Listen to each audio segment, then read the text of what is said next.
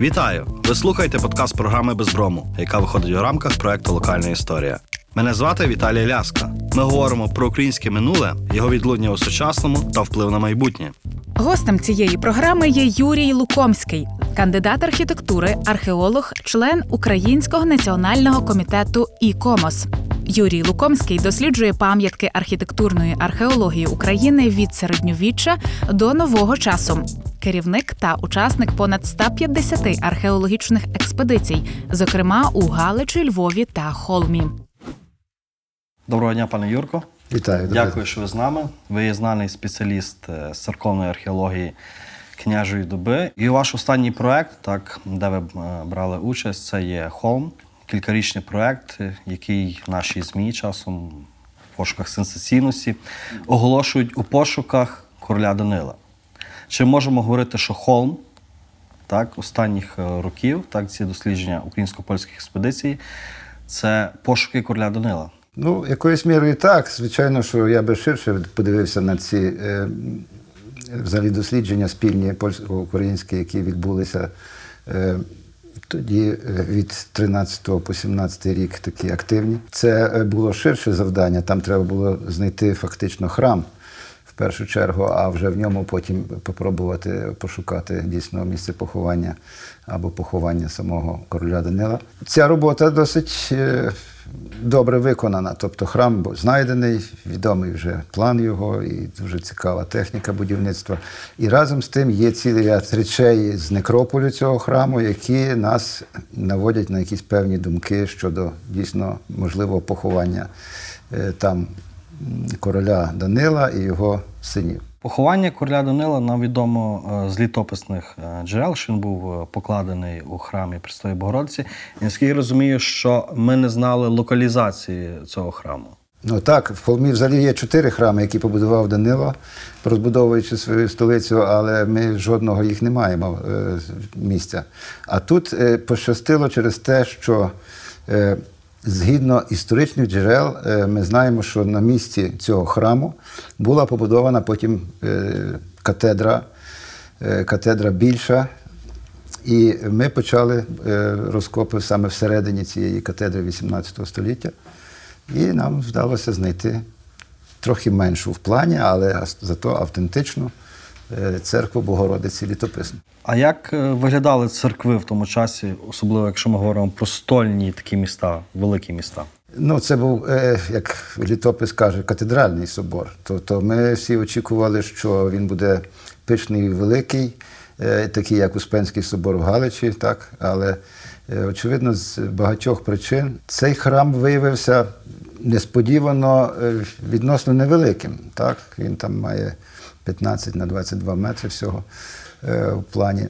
Е, Ця катедра була е, хрестовобанева, е, традиційна, хоча дуже цікаво, що вона мала, що вона виявилася, мала таку плоску вівтарну частину, а не як півциркульна апсида. Що це означає? Це треба шукати впливу е, і, і пов'язувати це з впливом латинської традиції, західноєвропейської.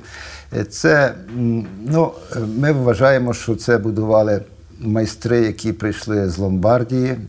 Можливо, вони побудували ще якийсь храм, е, е, йдучи з Італії, з північної Італії е, через Польщу, можливо, ще в Польщі один храм побудували, а пізніше потрапили до короля Данила і побудували йому цю А церкву. Це, це з- йдеться про 1230-40 роки, наскільки я розумію. Ні, це йдеться вже про 50 років. 50 роки. У мене є думка, що все-таки цей храм побудований в 1200, після 1256 по 1260 рік.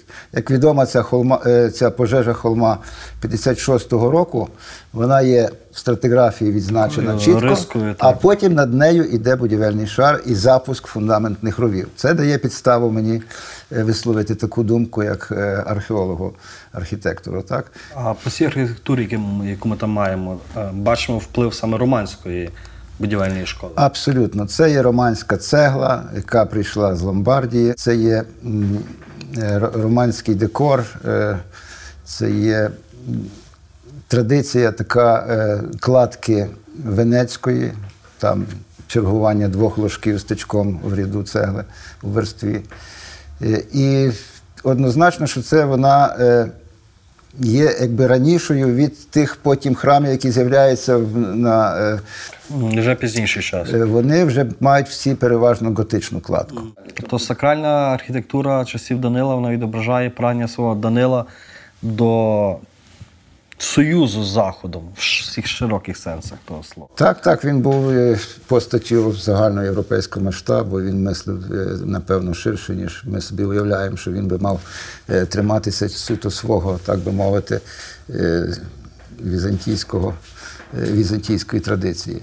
І це може навіть навіювати на якісь такі роздуми про те, що е, Данило мав і в політиці був схильний до унії з папою. Так? І потім, за літописом е, знаємо, що він просив зодчих звітом. він мав ще маму, так. Мама також була такою прогресивною людиною, яка могла йому теж порадити піти на такий хід. Ну, архітектори дивляться вгору, археологи дивляться вниз. Так? І ви маєте бути нагодою і тим, і тим. І я відразу Так. е, питаюся про крипти, так? які були е, з вами досліджені е, в Богородичній церкві. Так? Знову ж таки. Е, Які ну, є результати пошуків? Ну, за княжої доби крипти дуже е, є рідкісними для нашої традиції.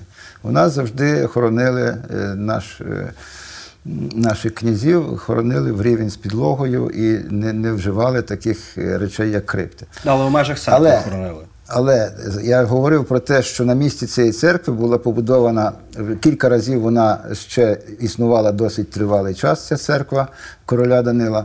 І вже за єпископа Терлецького вже були викопані там крипти. Вже традиція змінилася, вже почали е, робити крипти.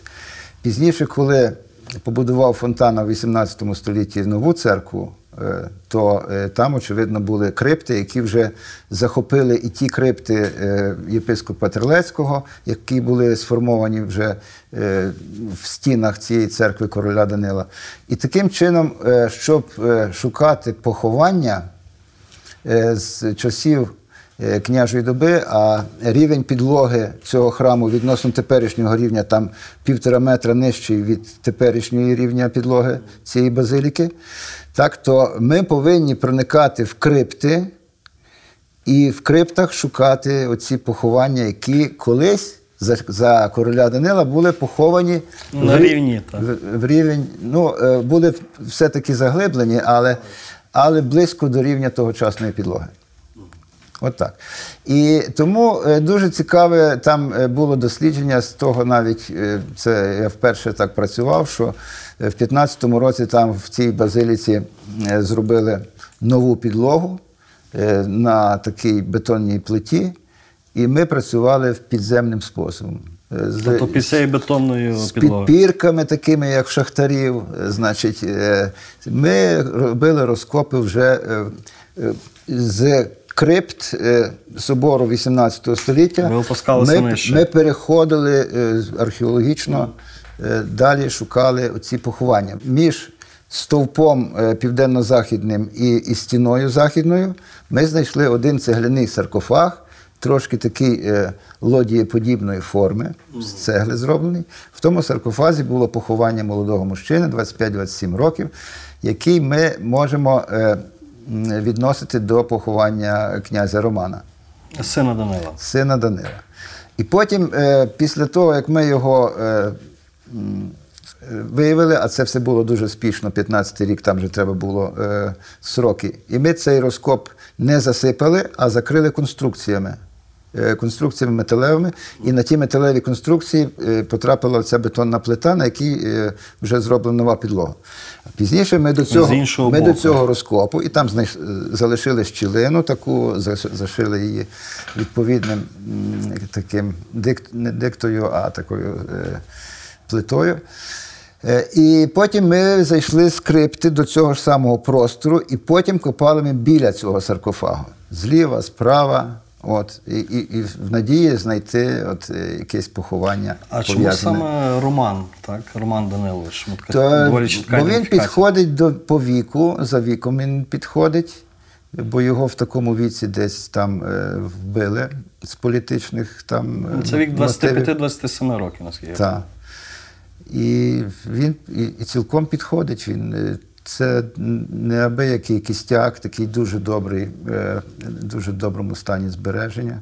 Він має сліди на собі е, е, якихось по- побиттів. Поранень, так? Та, поранень, побиттів. І це теж збігається з тим, що його відтримали в полоні і потім, зрештою, вбили в, затворенні. І надзвичайно добре збережений кістки, череп, зуби в такому стані, що це не могла бути людина, з, е, скажімо, якась пересічна. Це, це таки е, видно, що це відповідне Ну, харчування, дієта. Знахідка для антропологів. Але що антропологи кажуть? Вони говорять про те, що це цілком імовірно, е, що це може бути і ця особа, а може бути і хтось інший. Але е, зробили е, так, зробили генеалогію. е, Генетику, так? Генетику і взяли з зуба, так як правило роблять. І є ця його, так би мовити, гаплогрупа визначена. Вона якась свого роду дивна, але цьому не треба, бо там є і жіноча, і чоловіча лінія, і так далі, і там ще можуть бути різні збіги.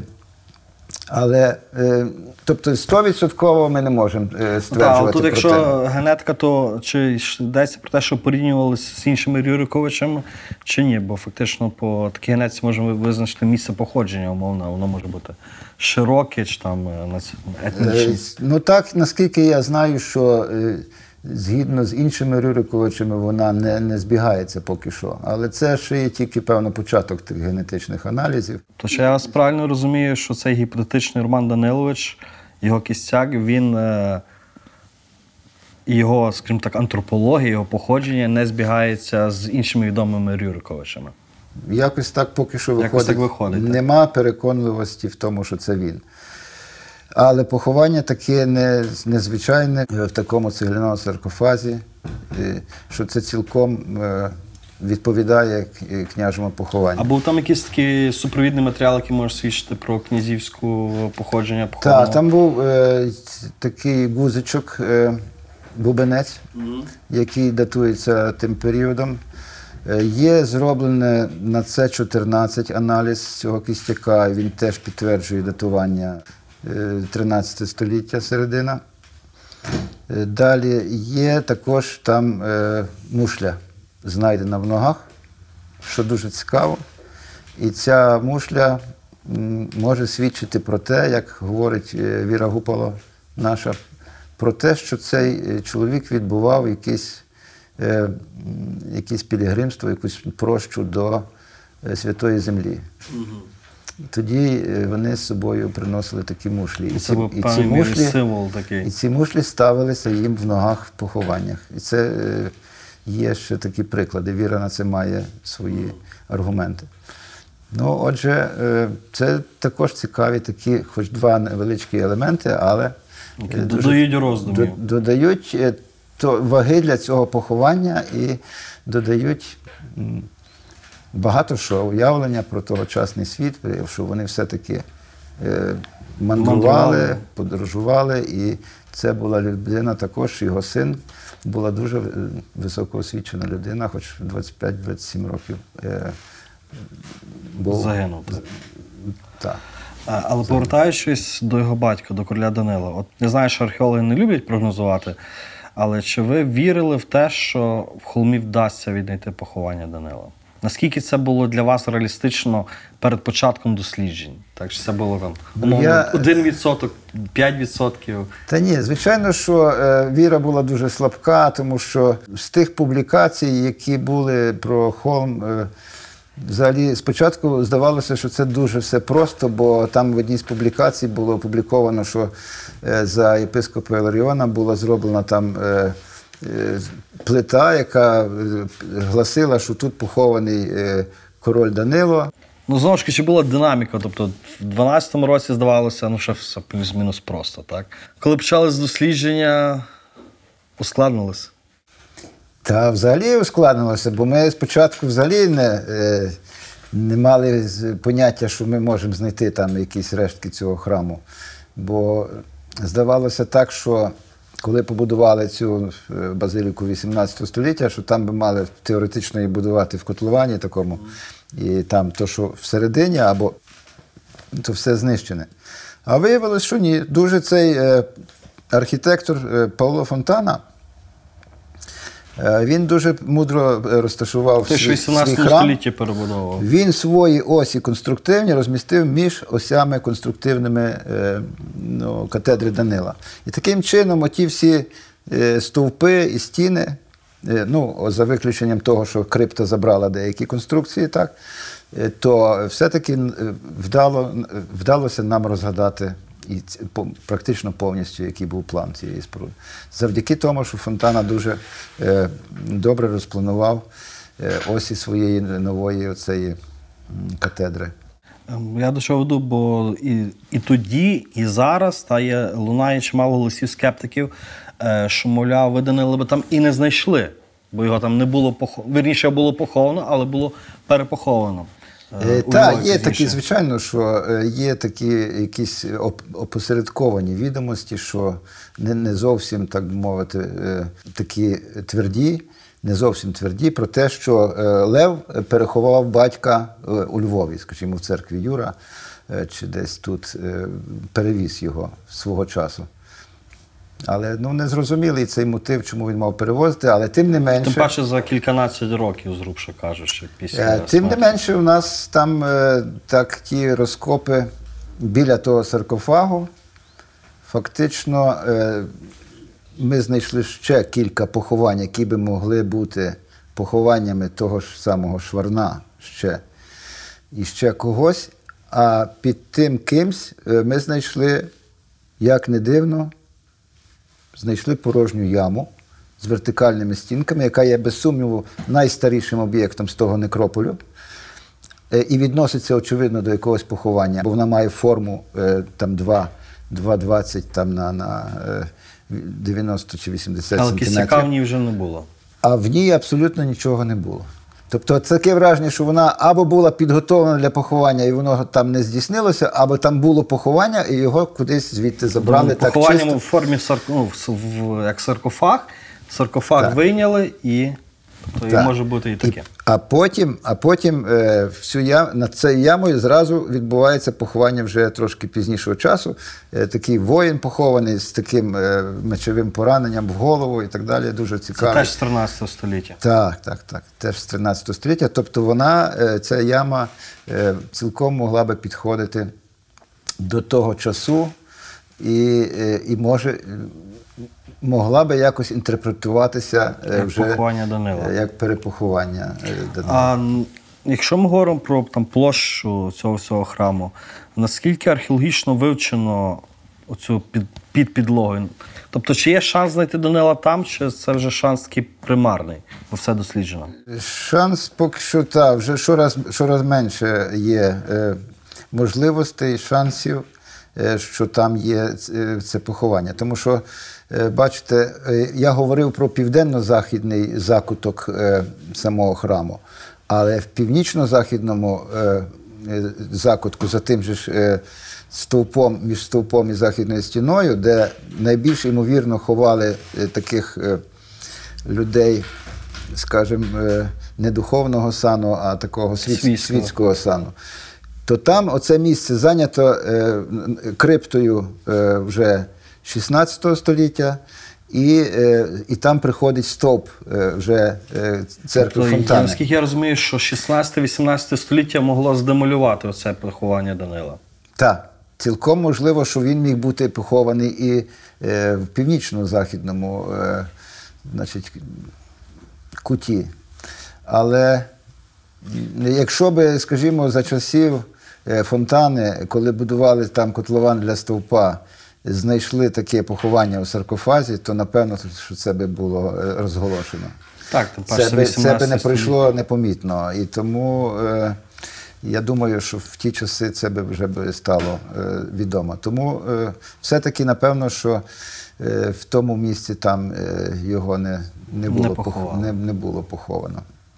Бо ми собі уявляємо, що це дійсно е, е, поховання короля, звичайно, не могло Пишне, бути. та, не могло бути в звичайній труні, в дерев'яній чи там навіть е, він не міг бути похований в савані. Хоча ну, християнська така аскети, аскета говорить про те, що це могло би теоретично бути таке вже аскетичне поховання.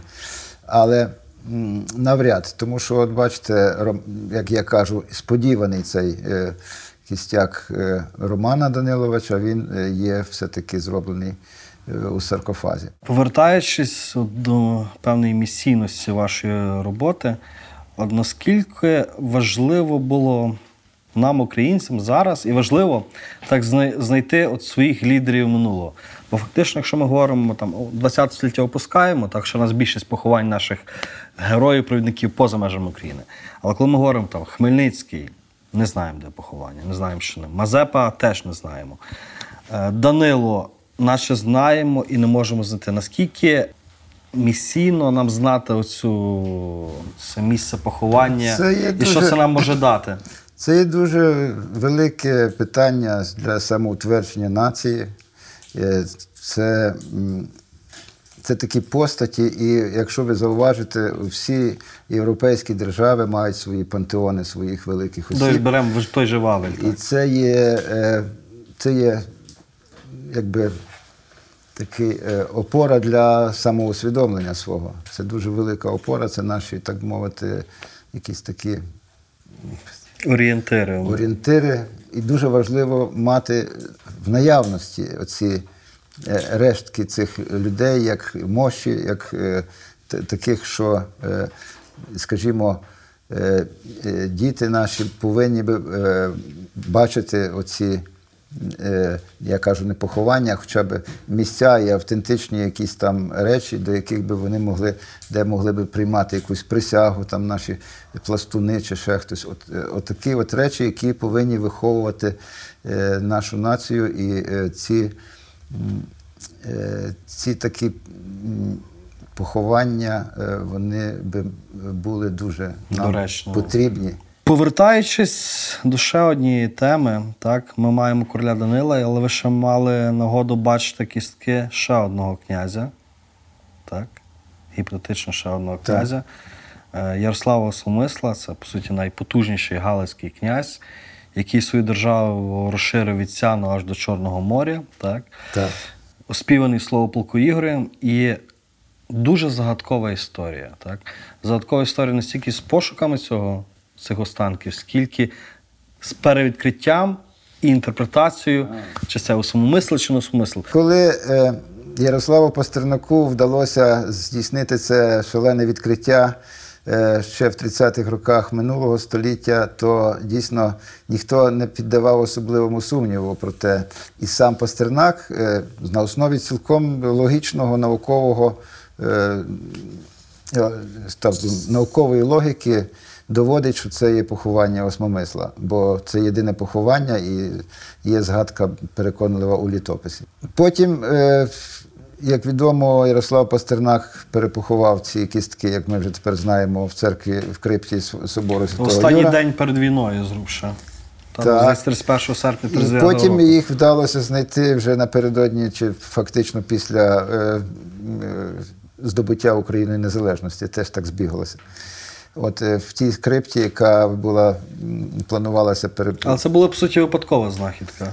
Чи Ну, ви так, шукали? цілком несподівано. Ми, не, ми ж не знали, це було засекречена інформація. Проте ніхто не знав, що він перепоховав туди кістки. Він ніде це не, не проронив ні одного слова. Е, Бо все-таки ще довший час жив в Америці, там, в Америці і міг щось про це сказати. Але це було трималося е, в суворій тайні. Про це знав, очевидно, митрополит Андрей Шептицький, і про це знав е, Ярослав Пастернак. Потім вдалося віднайти цю скриньку з, е, з кістками осмомесла. І потім Це скринька, яку зробив умовно Пастернак, я б складав до кістки, аби сховати на час війни. Так, так, так, так. Ну, і там була баночка, в баночці була записка, і там в записці було під, під словом чести, так, е, підтверджую, що це є кістки, ті, що я знайшов в саркофагу в Галичі, в Успенському соборі і так далі. Про смислом говорить при засновнику Успенського собору, фактично. Одного з. Ну, Так, так, так. він. е, напевно, він, е, якщо прочитати книжку Пастернака Старий Галич, то там дійсно є аргументи, які він доводить, що е, Ярослав Осмомисл є засновником катедри.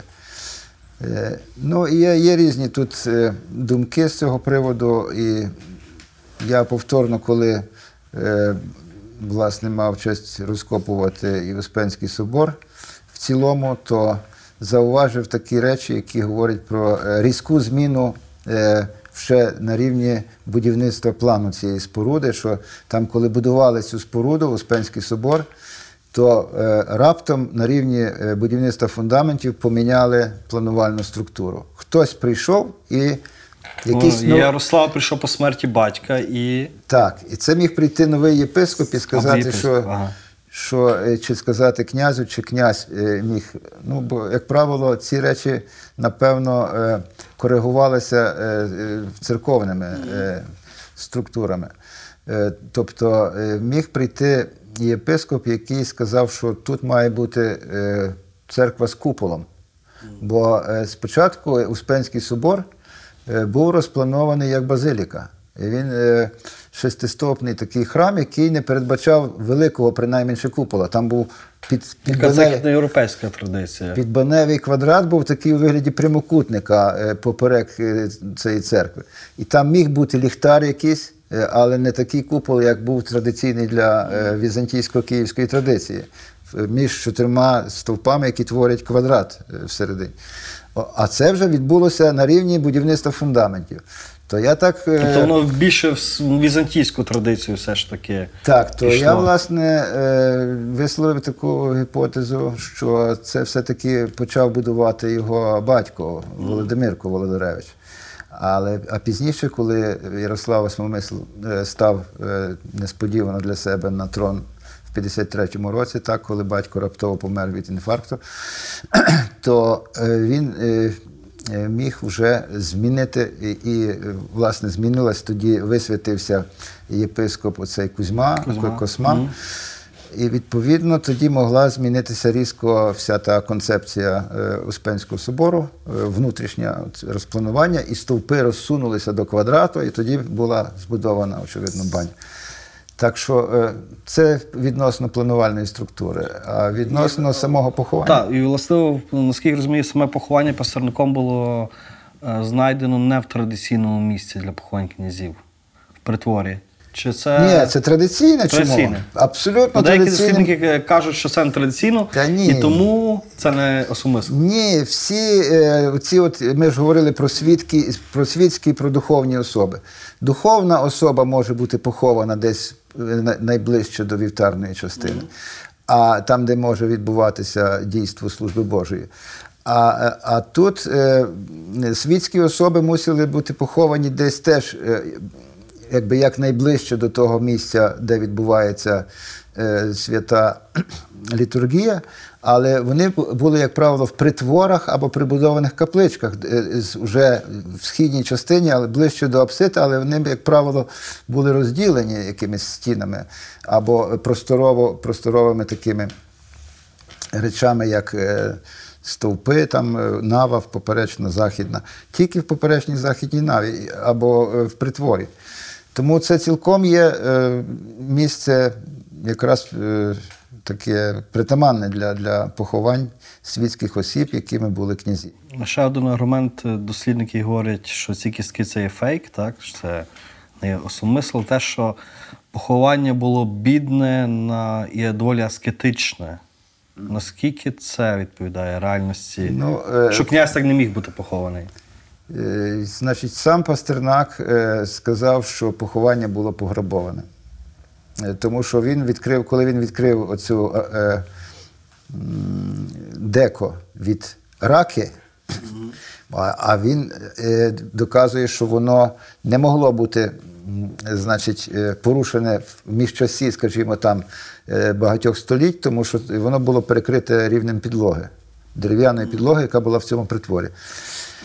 От, і, е, але, але разом з тим, незважаючи на те, що воно було перекрите цією підлогою, е, в саркофазі кістки не були укладені в анатомічну послідовність. Вони були Перемішані. змішані. Значить, ще за часів е, княжої доби, ще на якомусь етапі існування е, Успенського собору, хтось проникав у цей е, саркофаг і е, викрав там усі якісь реліквії, реліквії які могли бути. Умовно до середини 13 століття його пограбували. Від часу смерті осумислиця 1187 рік, Так. 100 років, умовно, і десь гіпотетично його могли пограбувати. Так, і через те ми е, не маємо, е, тому воно виглядає начебто бідне. Але та бідність, вона також може бути, бо ми бачимо, що і в саркофазі, отут, е, про який ми говорили в холмі, теж ми виявили тільки гудзичок один, і теж ми виявили тільки одну черепашку, так? Один, один Мушлю. мушлю таку. То це е, також говорить про те, що їх е, могли ховати не в таких дуже дорогих шатах і то все, бо це було тоді е, такий світогляд релігійний, що мусило бути поховання аскетичне. Чим більше аскетичне поховання, тим найбільше царство небесне тоді і так далі. Тобто це була така догма, і, і в нашій. Е, наші князі могли дотримуватися такої, е, такого принципу е, християнського е, поховального обряду. Тобто ви все ж таки дотримуєтесь цієї думки, що оці кістки, які були знайдені Пастернаком і пізніше перевідкриті вами в 91-му році Я е, переконаний. Юра, що це Ярослав Смисл. Я цьому вірю ну, на 99%, тому що, е, так би мовити, і всі ці дослідження е, і е, Погорецького, і Горбенка, значить, Цих антропологів, е, так. цих антропологів, вони говорять, що це теж неабиякий кістяк, що він дотримувався дієти, що він хворів на таку-то хворобу Хворобу Пертеса, Пертеса, спадкову Пертеса, для яка прослідковується по тій генеалогії. Все це підтверджується абсолютно. І чому тут ми вважаємо, що це не є той кістяк, я не розумію. Є одна е, згадка в літописі, що був похований в 87-му році. Є виявлений один саркофаг, вся площа е, собору е, немає жодного більше саркофагу. Чого ми відмовляємося від цього е, поховання? Я не розумію. Тут ще одна проблема. Бачите, ми зараз говоримо про там час, е, коли Пастернак знайшовся, 36-37 рік, коли ви перевідкрили 91 рік. Яка доля зараз цих кісток? Де вони є? Вони є сховані у крипті святого Юра в одній з ніж за такою пластиною. Просто там є такі в стінах такі е, ніші, де є. е, А сам різні- саркофаг в заповіднику давнього Галича. А сам саркофаг є в Івано-Франківському краєзнавчому музеї. Ага, Івано-Франківський краєзнавчий музей. Е, Гіпотетично, ми можемо за якийсь час, я не знаю, якщо буде добра нагода, добрі фінанси, пробувати робити генетику. Так, цілком можемо. Я думаю, що це цілком е, нормально. Але треба мати добре е, якісь е, генетичні лабораторії, бажано дві-три, щоб були результати різ- І просто порівняльні не- матеріали. не- незалежні. Та треба підготуватися, мати відповідні якісь домовленості або кошти і кошти, щоб це зробити на високому рівні. В Україні є дуже обмаль кісткового чи антропологічного матеріалу, який там чітко ідентифікується з князями. Тобто, наскільки це, скільки в Україні ми можемо, наскільки ми володіємо цими кістковими рештами, знаємо, де вони є, чи маємо до них доступ. Е, Бо знову ж таки останні роки дедалі більше е, загало говорить, що все вивезли до Росії в лабораторію антропологічного Герасима і все. От, е, хрестоматійна історія Ярослав Мудрий. Так? Наскільки ми маємо можливість тут в межах ще України мати порівняльний матеріал для дослідження династії Рюриковичів? Та я думаю, що ще не багато е, храмів, які е, ще нам невідомі. І, ну, скажімо, ще в Галичі має бути кілька храмів, які е, ще попереду. Дуже цікавить нас дослідження і в Лаврові, і в Спасі відносно поховання князя Лева Даниловича. Так? Тобто тут е, буде постійно цей інтерес, і, і ми маємо шанси знаходити якісь е, місця поховань і поховання, які ми повинні би були би ідентифікувати дуже, е, дуже аргументовано, конкретно на основі об'єктивних лабораторних аналізів. Знову ж таки, якщо говорити про меморіалізацію тих всіх комплексів, так останні роки, ну, мабуть, навіть не останні, ну, за останні роки пришвидшилося це обговорення. Стосовно відбудови Успенського собору в Галичі, так. Так, так виринає постійно та Наскільки ідея. це є виправдано е, в тому плані, що ну, ми і так не бережемо наші пам'ятки, ми не знаємо про них, але хочемо відбудовувати щось те, чого ми не бачили і не знаємо, як виглядало.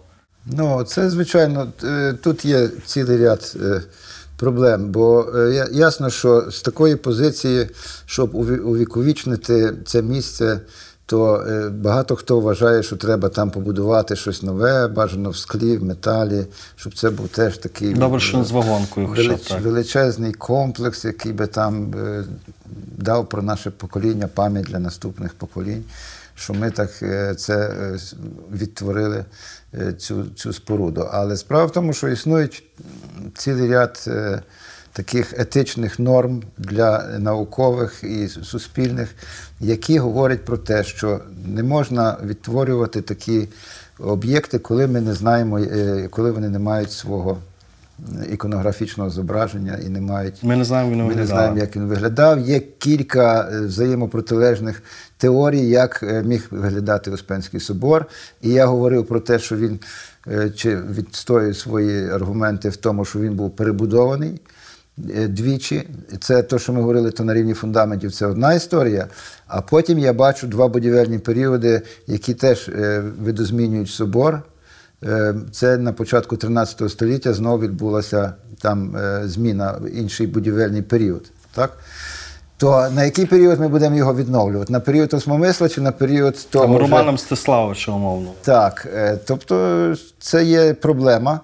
Це одна проблема, друга проблема, що там вже є в середовищі Успенська церква, яка не дає можливості зробити другої домінанти поруч, тому що вони тоді будуть між собою естетично, так би мовити, сперечатися ці дві домінанти, дисонувати. Ну і третя е, проблема це є технічна проблема. Ми так і не, не вміємо такі речі робити. Е, Ми ж не зможемо зробити з його з пінопласту. А, е, бо навіть якщо б ми робили його з пінопласту, я кажу, то все одно е, на ці фундаменти будуть щось опирати, і вони будуть як. А най, найважливішими речами в таких, е, то ми знаємо, що це є автентичні речі. Ті автентичні речі вони найбільше можуть вразити людину. І вже потім, е, на основі якихось ілюстрацій і теорій різних, які ми збоку покажемо, людина може собі уявляти Як кожна, кожна по-своєму, як воно, і вона буде вражена тим масштабом і тим тою величчю. Наскільки розумію, там е, була думка, чи є думка на фундаментах старого Успенського собору збудувати новобуд. Буквально на цих фундаментах збудувати новобуд і е, нічого собі з того не робити. Але коли б ми збудуємо такий е, новобуд, то ми можемо попрощатися вже з тими автентичними фундаментами. Ми ж їх потім Можемо попрощатися з цим княжем втратимо. Галичем. Повністю втратимо. І через те ми проти таких, е, е, проти таких ідей. А навпаки, ми таку е, відстояли свого часу і затвердили е, відповідним способом, затвердили цей проект якби, впорядкування цього місця, де ми показуємо е, план цієї споруди. Він під відкритим небом. Там можуть відбуватися відкриті богослужіння е, на цьому храмі. І він. Буде мати більшу енергетичну силу, ніж. він знаходиться при Успенській церкві, і це цілком добра організація того, того місця. Ну, але це людям не дуже подобається, вони хочуть цієї якоїсь нарочитої величі такої. Знаєте. з золотистими банями. Тому е, поки що ми це відбили цю теперішню е, ідею розбудови, і я вважаю, що треба там е, дійсно впорядкувати це місце як належиться. Ну і за, за тим нашим проєктом. Але поки що ці речі не, не, актив, не активуються в державі, ну, бо якось держава зараз наша переживає не найкращі часи, скажімо. І напевно, що треба ще почекати. Є ще один князь, е, з яким історія у вас ще не закінчена, наскільки я розумію. Це син Данила, Лев Данилович, е, князь, який, якого е, в наших шкільних підручниках описує як такого буйного, норового, м, не надто розумного, такого вправного вояку, але не умілого політика. Лев Данилович. Розкажіть нам про Лева Даниловича і чому ви його шукаєте, його поховання? Ну, Лев Данилович це теж є одна з дуже важливих постатей. Е, Лев Данилович заснував наше місто Львів, е, що відображено в його назві так, цього міста. І е, Лев Данилович дуже цікавий спосіб теж закінчив своє життя і був е, похований, так би мовити, міг бути похований е, в одному або- в другому зі своїх монастирів. Це Спас і Лаврів. Це Старосамбірський район Львівської області. Так, Старосамбірський район Львівської області. Він фактично був е, в монашому чині похований, вже постригся в монахи перед смертю. І це теж цікаво знайти його якби, тлінні останки, бо це би був е, якийсь теж е, опора стовп для нашого е, Ідентичності, ідентичності. Так. І тому е, я поч- е, брав участь у експедиції Карпатській архітектурно-археологічній Михайла Рожка, е, де ми працювали у Лаврові і досліджували церкву святого Онуфрія е, і біля неї територію. Ну і ми там виявили на місці цього монастиря, що є верства культурна, яка датується 13 століттям, і цілком збігається, що саме в цьому місці е, князь Лев заснував цей монастир. А друге місце це Спаський монастир. Так само Розташований поруч, так? розташований не дуже далеко, там за 8 кілометрів, 10. На, десь по прямій, там, певно, кілометрів 7-8. От, е, і там також е, було виявлено е, копала Мар'яна Малєвська, там брав участь Рожко. В тих розкопках були локалізований цей монастир, оборонні укріплення, одна з веж. Але от сам храм він не локалізований. Хоча з архівних джерел ми маємо план цього храму, і він є теж хрестовокупольною такою церквою з трьома апсидами. От, теж зроблений з цегли в верхній частині, так як е, в холмі церква. Так, і е, то, що вже традиція 13 століття. І, власне кажучи, він там мусить бути, той храм. Рештки того храму його ж ніхто ж звідти не е, забрав. Через те, і там місце є таке, яке зараз, ну, скажімо, не активно забудовується, бо там така школа, якась одноповерхова. І цілком можливо, там, якщо би були можливості е, організувати експедицію і планомірно дослідити це місце, виявити цей храм. Його план ми вже маємо. Як ми знайдемо хоча б одну-дві точки, то Ми вже будемо знати, де копати. ми вже будемо знати, як він розташовується, і ми вже можемо навіть дуже е, фундаментально розкопувати із пошуком поховань, знову ж таки, в цьому е, південно-західному куті в притворі. І там теоретично найбільш ймовірно може бути поховання значить, е, князя Лева. Тоді щиро бажаємо успіху в пошуках князя Лева, так? Ну, дякую. І, Тут, і звичайно, сподіваємося, що це стане одним з таким пантеонів, так, е, яких е, нам зараз дуже критично бракує. Так, дякую. Для того, щоб це дійсно організувати, треба ще чимало докласти зусиль і до- домовленостей багато. Але я все-таки ще вірю, що це ще вдасться зробити. Хто з українців відіграв важливу роль в історії країни, але про нього дуже мало говорять. Або взагалі не знають. Ну, Ярослав Пастернак зараз вже досить добре висвітлений в джерелах е, сучасних книжках, але вони все-таки такі не, не коментуються. Так, Ярослав Пастернак е, ще заслуговує на, е, на більший розголос. Так. Чому, на ваш погляд, важлива історія? Історія потрібна, тому що ми повинні виростати в тяглості якісь, е, е, і ми повинні мати самоусвідомлення, що в нас е, були наші попередники, батьки, діди. І ми повинні творити свою державу. Яка е, подія ключова, на вашу думку, змінила хід української історії? За часів Грушевського, Винниченка, от там якась була така. Там треба було відстоювати все-таки Україну, і тоді би вона пішла своїм шляхом розвитку. З Володимиром Винниченком українську історію неможливо читати без брому. Цей стереотип нації жертви, який був тоді і який є зараз. Наскільки він визначає нас тепер? Все-таки, напевно, що прийдеться ще чимало віддати зусиль. зусиль. Ну, не хотілося б життів, але зусиль треба дуже сильно, е, як би сказати, запертися чи зорганізуватися і зосередитись на тому, щоб все-таки від самого керівництва держави і до нижчих е, шарів, щоб суспільство е, було напоєне українською такою ідеєю. І тоді би, певно, ми би дуже прогресивно е, рухалися вперед.